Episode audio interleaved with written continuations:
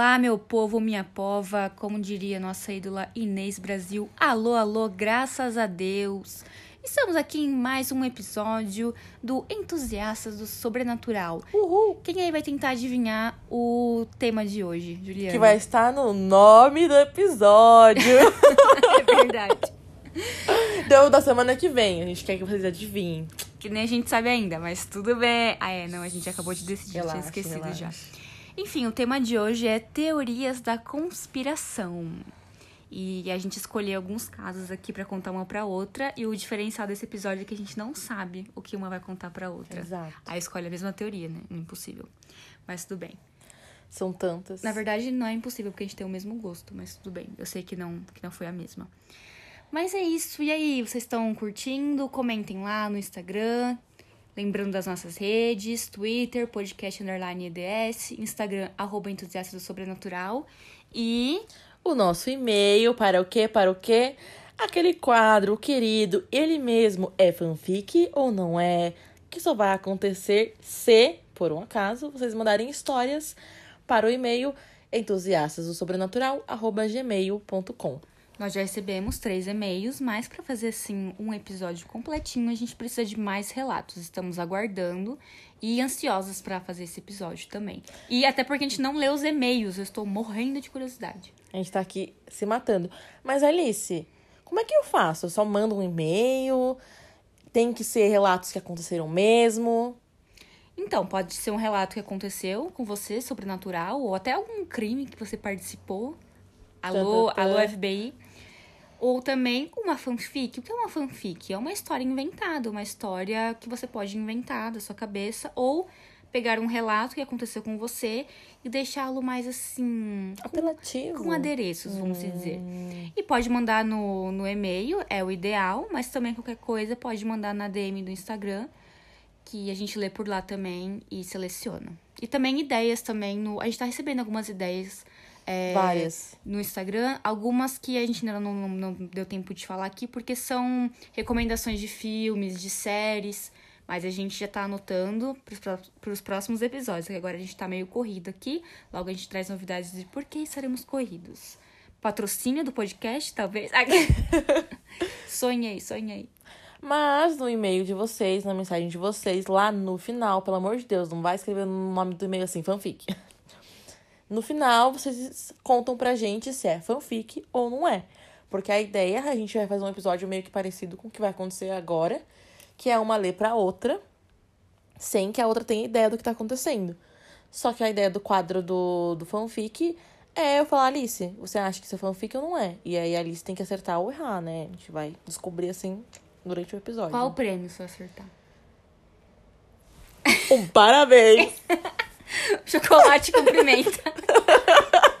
Ó, Enfim, vamos às teorias. Estão preparados?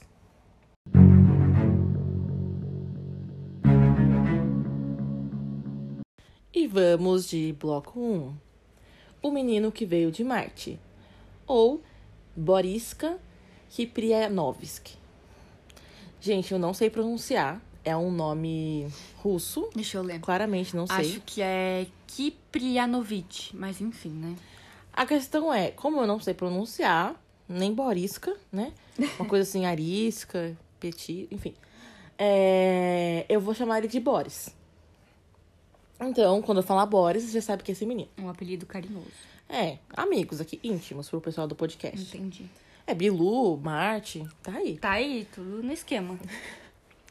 É, Boris sempre foi uma criança diferente das demais. Segundo sua mãe, logo que nasceu, ele já encarou ela por, tipo, vários segundos, depois do nascimento, muito interessado. Tipo assim, meu, eu não acredito que reencarnei aqui, sabe? Mas enfim. O parto foi muito tranquilo e ele nunca, quase nunca chorava. Mas com 15 dias de nascido, ele já era capaz de sustentar o próprio corpo, que é uma coisa nada comum para recém-nascido, né? O menino pronunciou sua primeira palavra aos quatro meses. Com um ano e meio, já era capaz de ler. Aos dois Ler anos. com um ano e meio? Ler. Nossa. Aos dois anos, surpreendeu a todos em sua escolinha, uma vez que era precoce e muito inteligente, além de narrar histórias estranhas e ricas em detalhes sobre outras civilizações do universo. Gente, é dois anos, não é 20 não, tá? Vidas passadas e viagens espaciais. Boris teve uma infância em comum. Segundo sua família, ele nunca solicitava comida. De acordo com a mãe do garoto, que é uma médica, o parto de, de Boris foi incrivelmente rápido e ela sequer che chegou a sentir dor. Além disso, logo que colocaram o bebê em seus braços, ela notou que, notou que ele encarava ela muito atento. E, tipo, meu, ela sabia que recém-nascido nem conseguia meio que focar, assim, do jeito que ele tava fazendo. Em sua infância, ele narrava em absurda riqueza de detalhes a sua vida anterior em Marte. Alô, alô, marciano mesmo. Aos dois anos, ele já seria capaz de conhecer os nomes de todos os planetas do sistema solar sem jamais ter sido instruído. Além dos planetas, Boris também conhecia os principais satélites e galáxias próximas à Via Láctea. Tipo assim, tem gente que com 20, 30, 40 anos não sabe Tipo assim, gabaritou geografia no Enem. Então, já passou ali no Enemzinho. A mãe do garoto jurou que jamais ela, ou o pai, ou enfim, qualquer um tenha ensinado ele com dois anos a, a essas coisas, né? Muito menos a decorar. Então, eles não tinham a menor ideia de onde ele podia ter aprendido isso, coisa assim.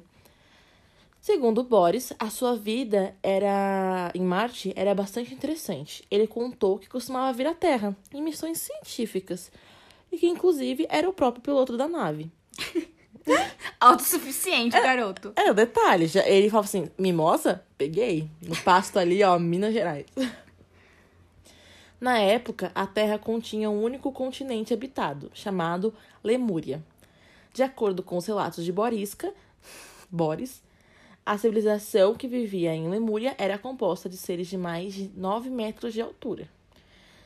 Mas isso foi há, cerca de 800 mil anos.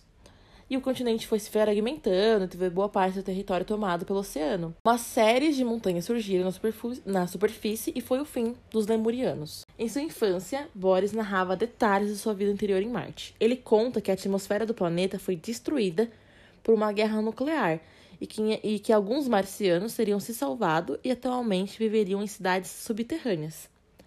Além disso, os sobreviventes tiveram que se adaptar à nova configuração do seu planeta. Segundo Boris, atualmente eles respirariam principalmente dióxido de carbono no lugar de oxigênio, o que está bem longe de ser né, um problema. De acordo, de acordo com o garoto, o, ox, o oxigênio envelhece, assim os habitantes de Marte jamais envelheceriam. Segundo Boris também, quando eles atingem idades entre 30 e 35 anos, ocorre uma estagnação no seu processo de envelhecimento. Eles meio que ficam congelados nessa idade pro resto da vida deles. Enfim, o elixir da vida. Né? Para o garoto, que sempre esteve muito claro do porquê de tantas sondas espaciais que tentam se aproximar de Marte acabam sendo danificadas e destruídas. Né? Ele tinha certeza porque as estações espaciais marcianas detectam a radiação emitida pelas bactérias e pelas baterias dos equipamentos e as destroem para preservar o planeta. Ele falava categoricamente que os marcianos têm uma conexão forte com os antigos egípcios na Terra. Detalhe, antes eram os lemurianos na Terra, agora é egípcios, mas beleza. Desconfiando da própria teoria. A vida na Terra mudará quando a grande esfinge em Gizé for desbloqueada. Tem senha, hein? Ele acrescentou que o mecanismo de abertura está por trás da orelha da esfinge de Gizé, intrigando especialistas. É um piercing. intrigando especialistas no assunto. Aspas. A vida humana mudará quando a esfinge for aberta. Tem um mecanismo de abertura em algum lugar atrás da orelha. Não lembro bem onde está. Relata. Fecha aspas. Fecha aspas. Mas, como todo gênio incompreendido, começaram a persegui-lo e ridicularizá-lo. O pobre Einstein. Tadinho. KKK. Sua vida com medo de ameaças começou a ser tão grande, né? Esse medo, esse receio, que eles tiveram que mudar de cidade. E a família toda se isolou. Ele falou que quando era um marciano, ele tinha 7 metros de altura.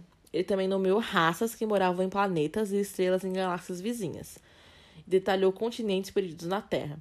Ele deu detalhes de sua vida em Marte, com uma tecnologia avançada, relatos de marcianos que, que de envelhecer aos 30 anos e tudo mais.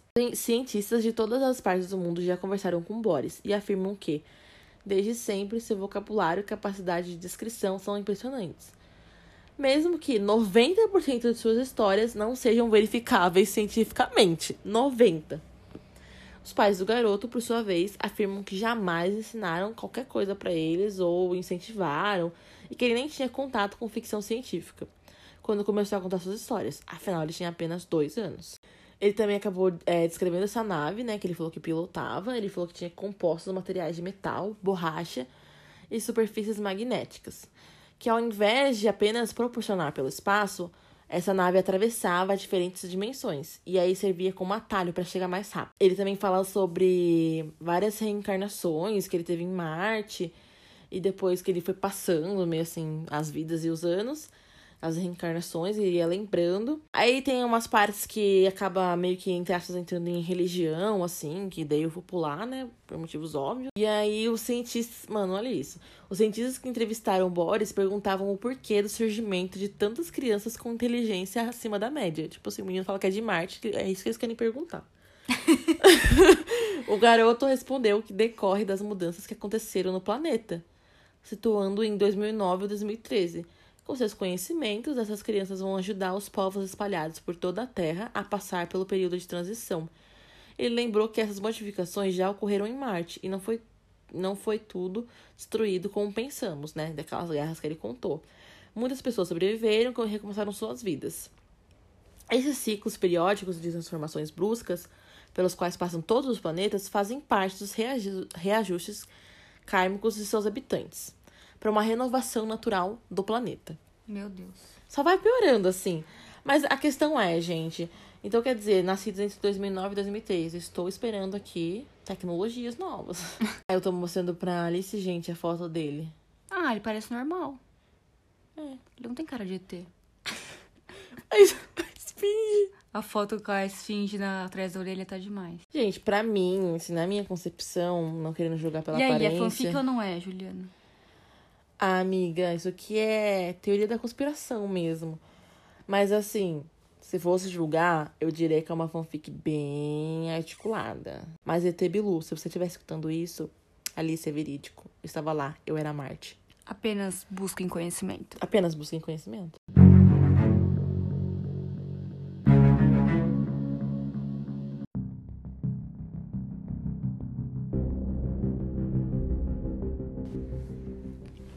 Bom, no bloco 2 eu vou citar um, um crime, que é uma teoria da conspiração, porque não tem um resultado final, vamos dizer assim, um desfecho. Mas já aproveito, já uma indicação da série Mistério Sem Solução, hum. que é uma série, se eu não me engano, da década de 80. Então é antiga. Não, sim, mas calma. Ela foi criada em 80 e é... a linha direta foi inspirada nessa série. Tan, tan, tan. Muito bom. Eu tentei fazer a música errada, é, sabe? percebi, por isso que eu cantei a série. Perdão. E essa, inclusive, essa vinheta causou muitos traumas nas crianças. Nossa, eu tenho época. até hoje. Eu juro que se eu escutar, gente, a taquicardia vem com eu força. Eu também. A gente podia assistir uns depois, né? Nossa, eu vou chorar. Eu tenho medo, muito mais medo que filme de terror. Sim. Enfim. É, e aí, a linha direto foi inspirada em um desses, porque era tipo isso nos Estados Unidos que passava. E aí a Netflix, em acho que é de 2019, fez é, novos episódios. Tem duas temporadas, acho que seis episódios cada uma. A primeira temporada é muito superior.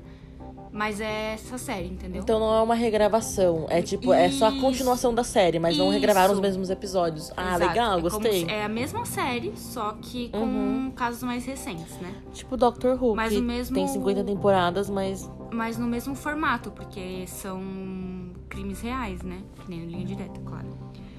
É, da primeira temporada tem alguns muito bons. Tem uns meio nada a ver. Tem um de OVNI, que é muito engraçado, a gente tem que ver juntas, sério. Tem um que fala dos é, japoneses que ainda veem espíritos por causa do tsunami. É meio bizarro, mas tem alguns muito, muito, muito bons. E eu escolhi um deles, que o nome da, do episódio é Casa do Terror. O brutal assassinato sem solução da família Dupont de Ligonnès, não sei falar em francês, caso que chocou a França em 2011, então tem 10 anos. E é o seguinte, né? É, já falo para todos que assistam. Se você já assistiu, não pule, porque eu pesquisei ele depois mais a fundo. É, então, assim, coisas que não estão no episódio eu também coloquei aqui.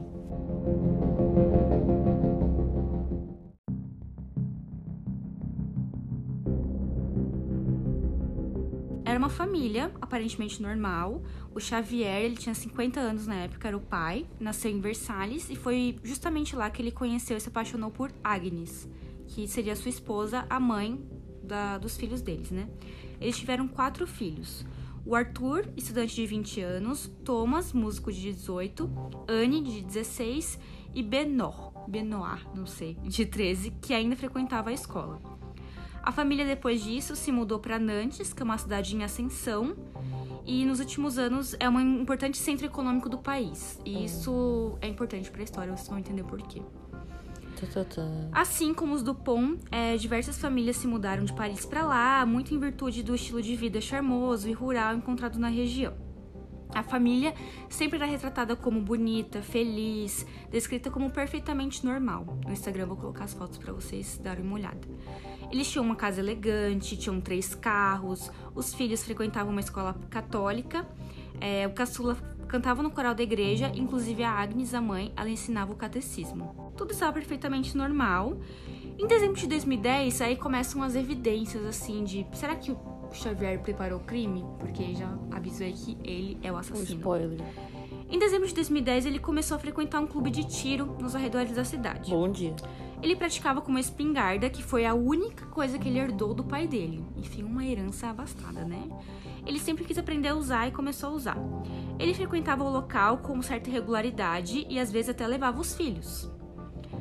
É, quando foi perguntado sobre como era o comportamento dele, o dono do clube disse que nunca notou nada de estranho, que era super normal.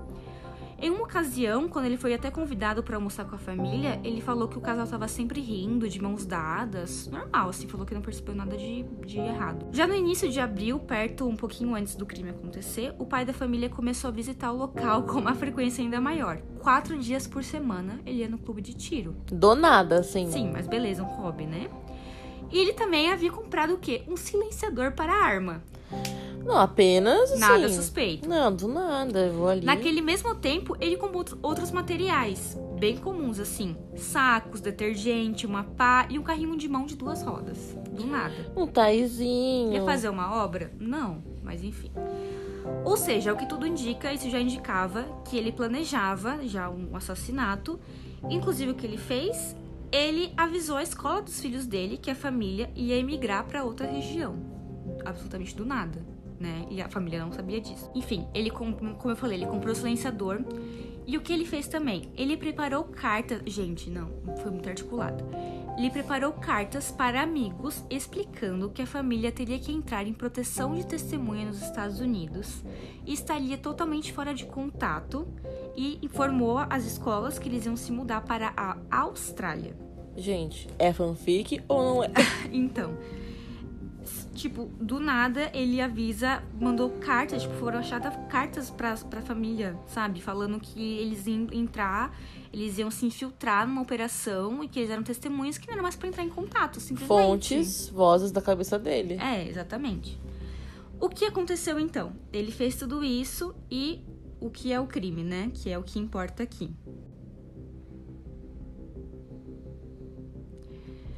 Com uma espingarda 22, que é a espingarda que ele herdou do pai, e acoplada de um silenciador, os membros da família foram mortos um a um, provavelmente enquanto dormiam, com tiros a queima-roupa. Inclusive, para mim, a parte mais triste do episódio, não vou mentir, até os dois cachorros da família, dois labradores, Puta também foram executados da mesma maneira. E os corpos foram enterrados embaixo da varanda e o Xavier desapareceu.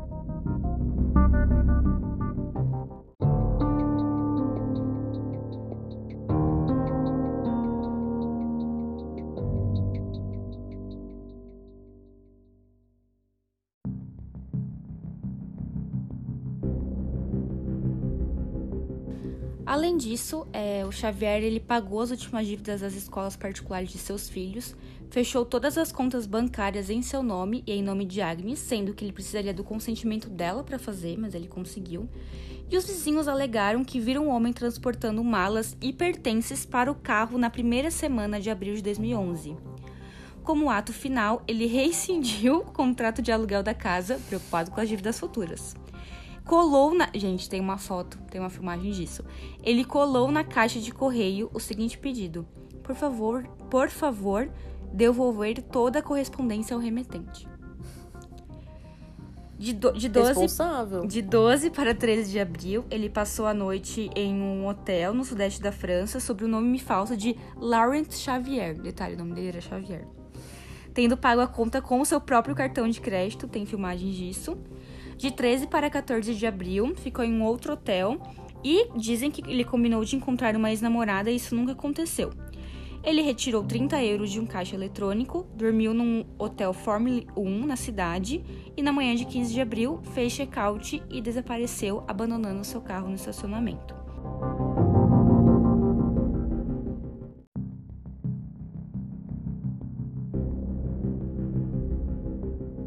Bom, o que se sabe, né, com tudo isso?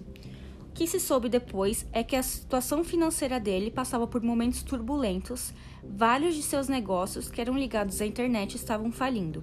Além do mais, ele havia gastado a herança que sua esposa tinha recebido e tinha resgatado um dinheiro emprestado com uma amante que vivia em Paris.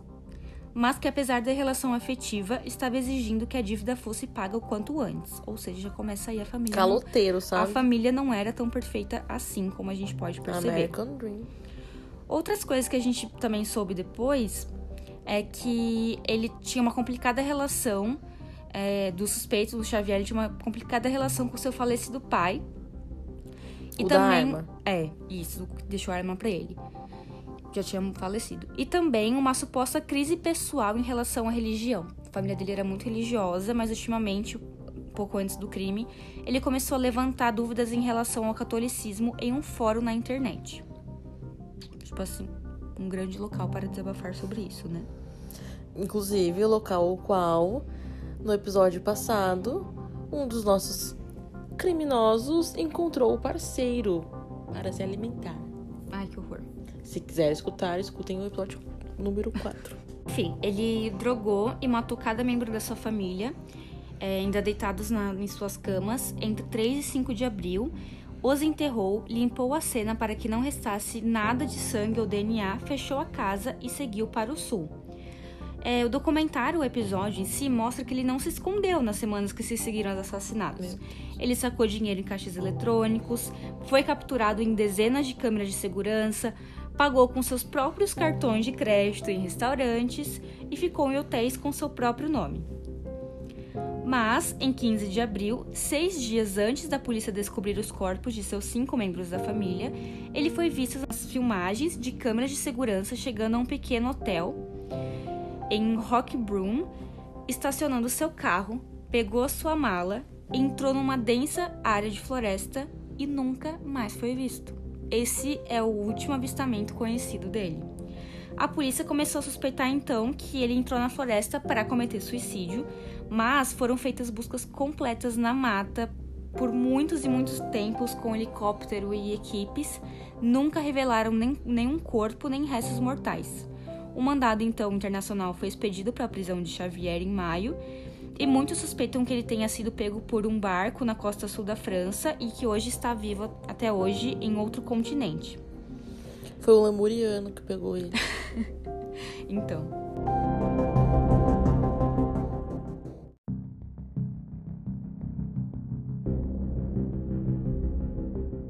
Agora, pra mim, uma das coisas mais bizarras desse caso é o seguinte. Só descobriram o corpo da família no dia 21 de abril, após visitarem a casa pela sexta vez. Sexta vez. Por muita insistência dos familiares que não acreditavam que a família simplesmente tinha ido embora, a polícia encontrou então os cadáveres de Agnes, dos filhos e dos cachorros, né? Os corpos estavam em duas sepulturas sobre o pátio do jardim nos fundos da casa. A autópsia revelou que os filhos foram drogados e mortos com dois tiros na nuca. Acredita-se que Agnes foi, foi morta enquanto dormia porque nela não tinha nenhuma substância. O Thomas foi enterrado em uma cova à parte porque ele foi assassinado um ou dois dias depois dos outros. Não se entende por quê.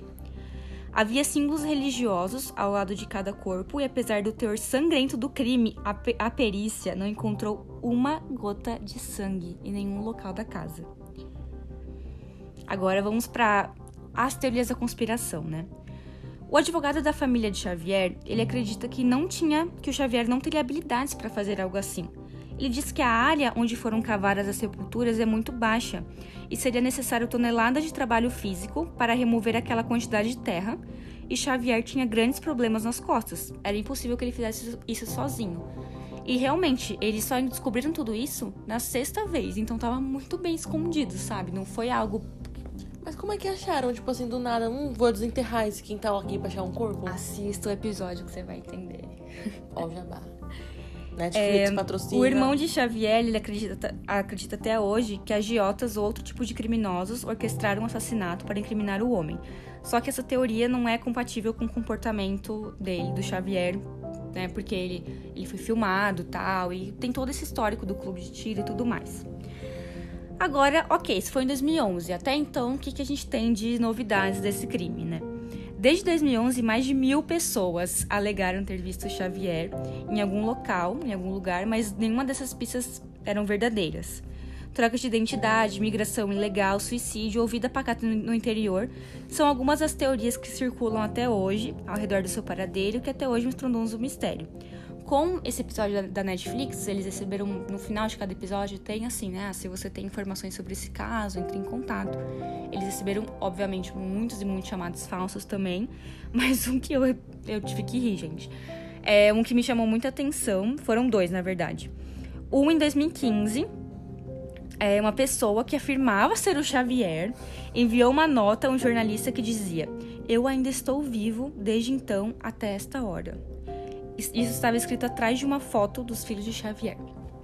Até aí tudo bem, porque olha essa. Em 2019, ou seja, há apenas dois anos, um cara estava pegando um avião na Escócia, é, um, aeroporto de Glasgow, num voo proveniente de Paris. E os policiais simplesmente desconfiaram desse cara.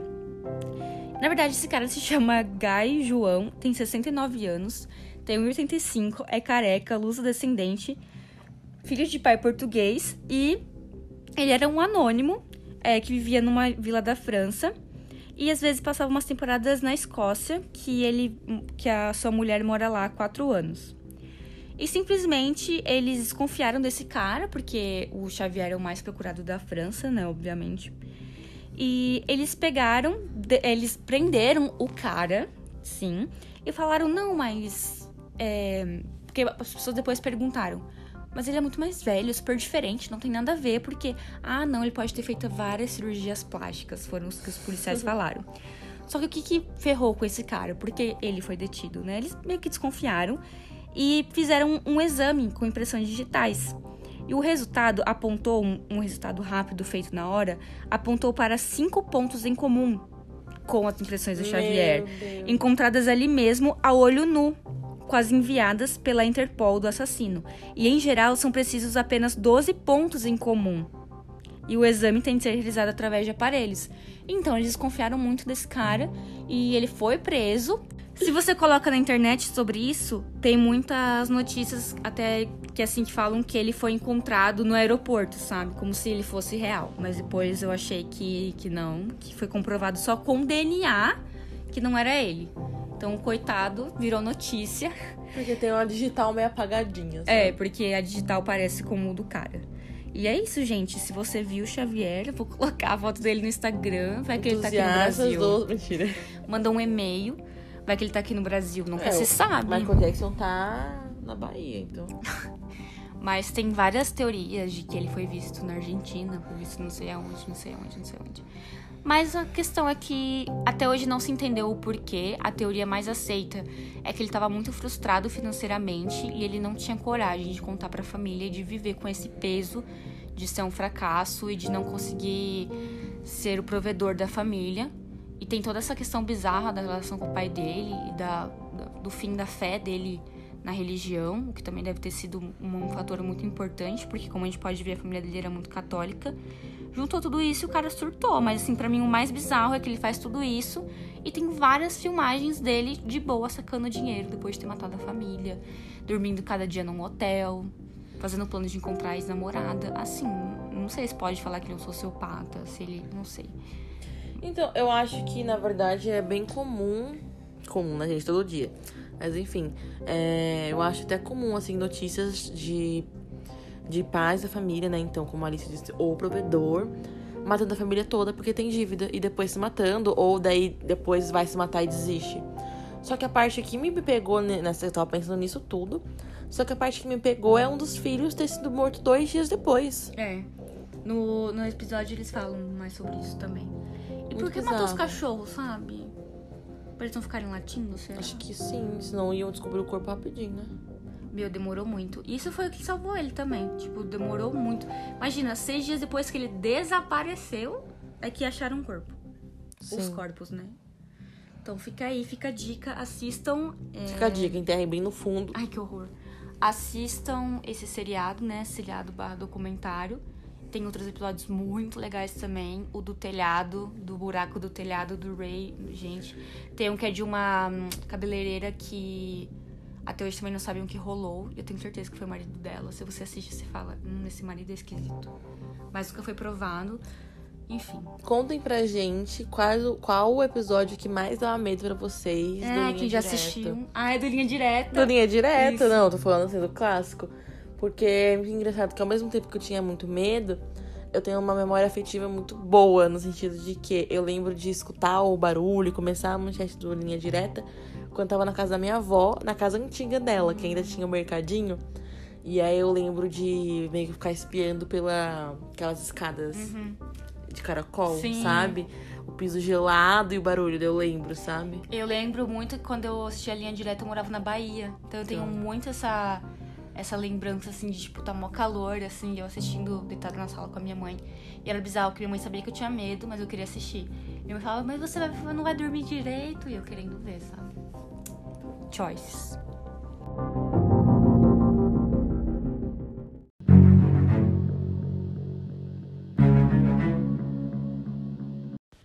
E vamos de bloco 3.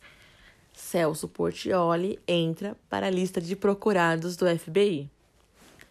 Nas últimas semanas, rolou uma teoria sobre o suposto envolvimento de Celso Portioli nos ataques de 11 de setembro de 2001. Mas até então era apenas uma fake news, uma zoeira por aí. Como assim? Como dizer que a Terra é plana ou que né, o Palmeiras tem um mundial. Tô lendo o site, gente, tô lendo o site. Vou, me perdoa. Olha o hater.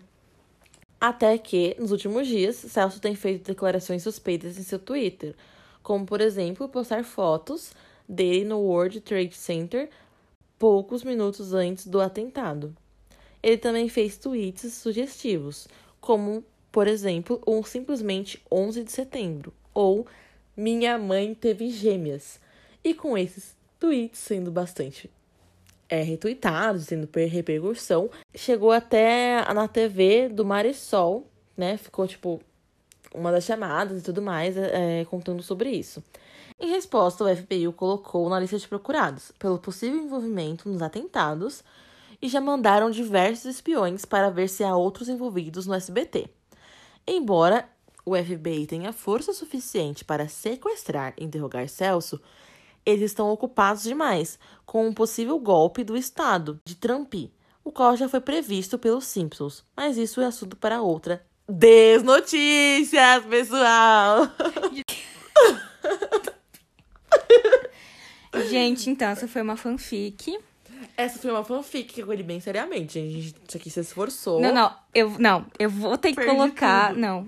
No final desse bloco eu vou colocar as partes da gente chorando de rir. Porque eu estou literalmente chorando. A Juliana ia lendo. A gente editou isso muitas vezes. Porque a Juliana ia lendo e eu tentava não olhar pra ela. Só que assim, sabe quando você não consegue segurar? Tá saindo lágrima dos meus olhos. Sério, porque a parte. que- Não, pra mim o ápice, O ápice, é. O, assim, os ápices. sabor. Os ápices são. Minha mãe teve gêmeas. e os espiões indo no SBT. Não dá, não dá, não dá mesmo. Só que detalhe, é um pequeno detalhe. Isso não é a primeira vez que eu tô lendo pra Alice isso. Já é a terceira, mas tudo eu bem. não consigo não rir. Eu acho, é, eu acho essa teoria demais, assim. Até porque eu vou colocar no Instagram isso. Tem um vídeo dele falando, tipo. Não, 11 de setembro, hahaha. É, ele fala assim, eu não tenho nada a ver com isso, não, é algum programa, sabe? Porque, real, tipo, isso tá num, num site de zoeiro, só que como vocês podem ver, tem gente que leva a sério, Tem gente que leva super a sério. super a sério. Tipo assim, o Silvio Santos leva a sério aquelas que inventam essa fake news. Mas eu tô chorando de rir, pra mim isso é muito bom, tipo. no- Porque, mano, o Celso Portioli já é uma figura à parte, ele já é uma pessoa muito engraçada por natureza. Sim. E colocar Ele, ele. É, e, gente, claro que a gente não tá rindo do atentado, Deus me livre, tipo, uma coisa muito séria. Mas, assim, falar que o Celso, Celso Portioli teve a ver, sabe? Tipo assim, se fosse assim. Minha só- mãe se fosse teve assim- gêmeas.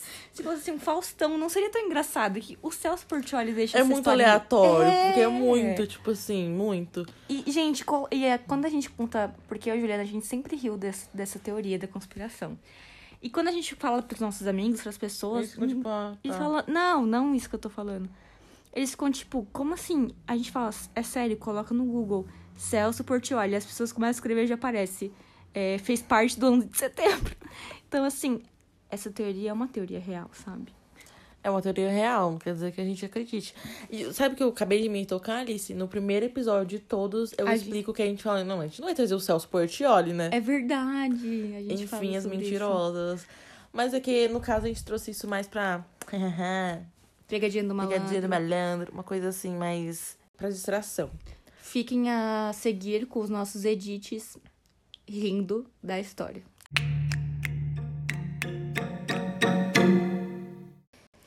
E eles já começaram a mandar vários espiões.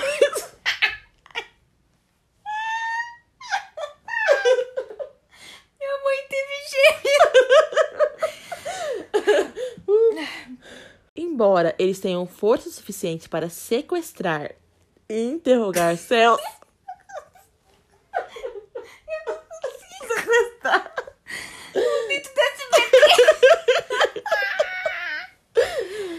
Ai, eu li, tô chorando. Melhor que isso, só o Yudi atropelando o Silvio Santos com Não, skate. olha isso aqui, Juliana. eu tô segurando muito.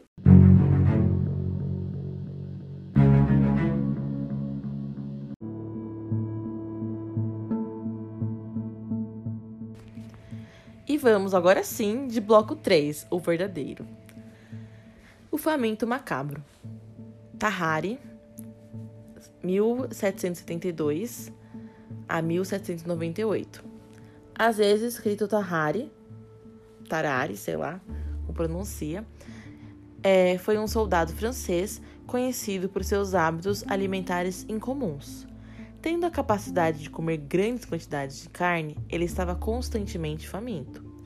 Era capaz de comer uma refeição inteira por 15 pessoas e ainda assim charfurdar o esterco de lixo e os próprios lixos atrás de mais alimento. Credo, que isso? Quando internado em um hospital, ele recebia alimentação para 12 pacientes e mesmo assim ainda comia gatos, bom dia todos, e uma variedade de outros animais, como cães, serpentes, enguias, os engolindo vivos Que isso, e mano? regurgitando pele, couro e pele e, e ossos assim depois. Ele também foi pego várias vezes no hospital bebendo sangue de pacientes submetidos à sangria. Cuidado, mãe! E tendo que comer os corpos que estavam no mortuário do hospital. Depois de algum tempo, uma criança de 14 meses de idade desapareceu do hospital e Tahari foi imediatamente considerado o primeiro suspeito. E ele foi expulso do hospital. Meu, não, tipo assim, ele bebia o sangue do- dos outros pacientes, mas não, de boa, deixa ele aí, sabe?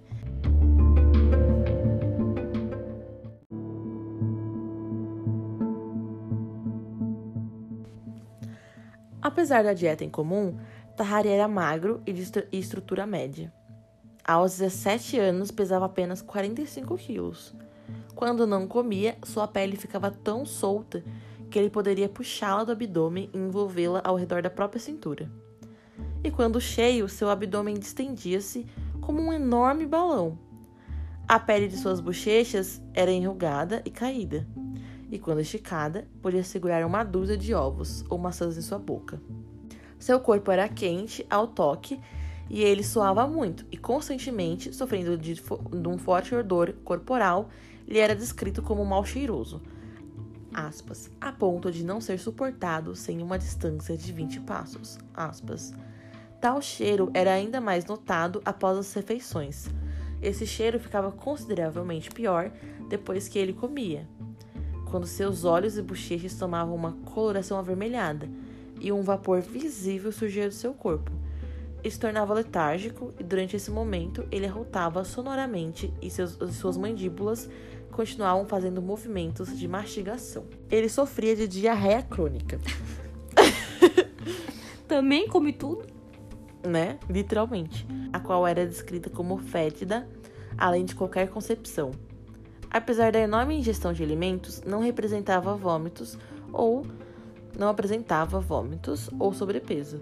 Apesar de seus hábitos alimentares, ele não apresentava sinais de doenças mentais ou comportamentos incomuns. Gente, ninguém aqui tá considerando comer gato, cachorro, uma criança de 14 meses e beber sangue dos outros como, como um comportamento comum, imagine. Mas ok. A não ser, né, um temperamento apático, com uma completa falta de força e ideias. Detalhe, não, ele era normal, só comia várias coisas bizarras é, então. e tinha um temperamento apático. Mais um dia comum. Bom dia a todos. A causa do comportamento de Terrane não é conhecida, embora existam outros casos documentados, sim, outros casos, de comportamento similar no período, nenhum deles, além de Terrane, foi autopsiado e não houve casos documentados modernos que se assemelhem a esses tais casos. O hipertiroidismo pode induzir um, apetite extremo, perda de peso rápida, transpiração profusa, intolerância ao calor e cabelos finos. Bondenson, 2006, especula que Tahari sofria de uma amígdala, amígdala danificada. Sabe-se que lesões na amígdala em animais podem induzir a polifagia. Esse caso só chegou a nós por ter sido na época do Iluminismo. Tahari foi protegido por um cirurgião e cientista francês que queria estudar seu caso. Se fosse 50 anos antes, ele seria morto como um demônio, com certeza. O fato é que não teve outros registros além dele, publicados em revistas da época. E então se segue o mistério. E aí tem um desenho de, tipo, um desenho, nada a ver, mas enfim. Um desenho de um cara comendo um gato. E é só esse o, o relato sobre o faminto macabro. Mas é verdade, então? Sim. Credo. Bom dia a todos. Eu comecei a achar muito que era fanfic quando foi falando. Ai, que a pele dele estica, não Sim. sei o quê, botar ovos. Mano, que? É que tem bastante coisa bizarra, né, dessa época que eles anotam, assim. Tipo. Ah, sei lá, mano. Na Idade Média botavam fogo porque a mulher queria fazer um chazinho de canela. Enfim. Nossa, isso eu achei bem, bem Bem macabro. Eu achei assim que é, fomenta o preconceito com pessoas que têm cabelo ralo e hipotiroidismo. Não, ele tem hiper, gente. Hiper, é verdade. Enfim, um diagnóstico aqui, um do nada, uma consulta no podcast. Ele tem hiper, até porque ele é. Come, ele come, come ele come muito porque ele não. O metabolismo dele é rápido, então ele não absorve, por isso que ele tem muita fome. Ó, o que a gente tem muita fome também. Então.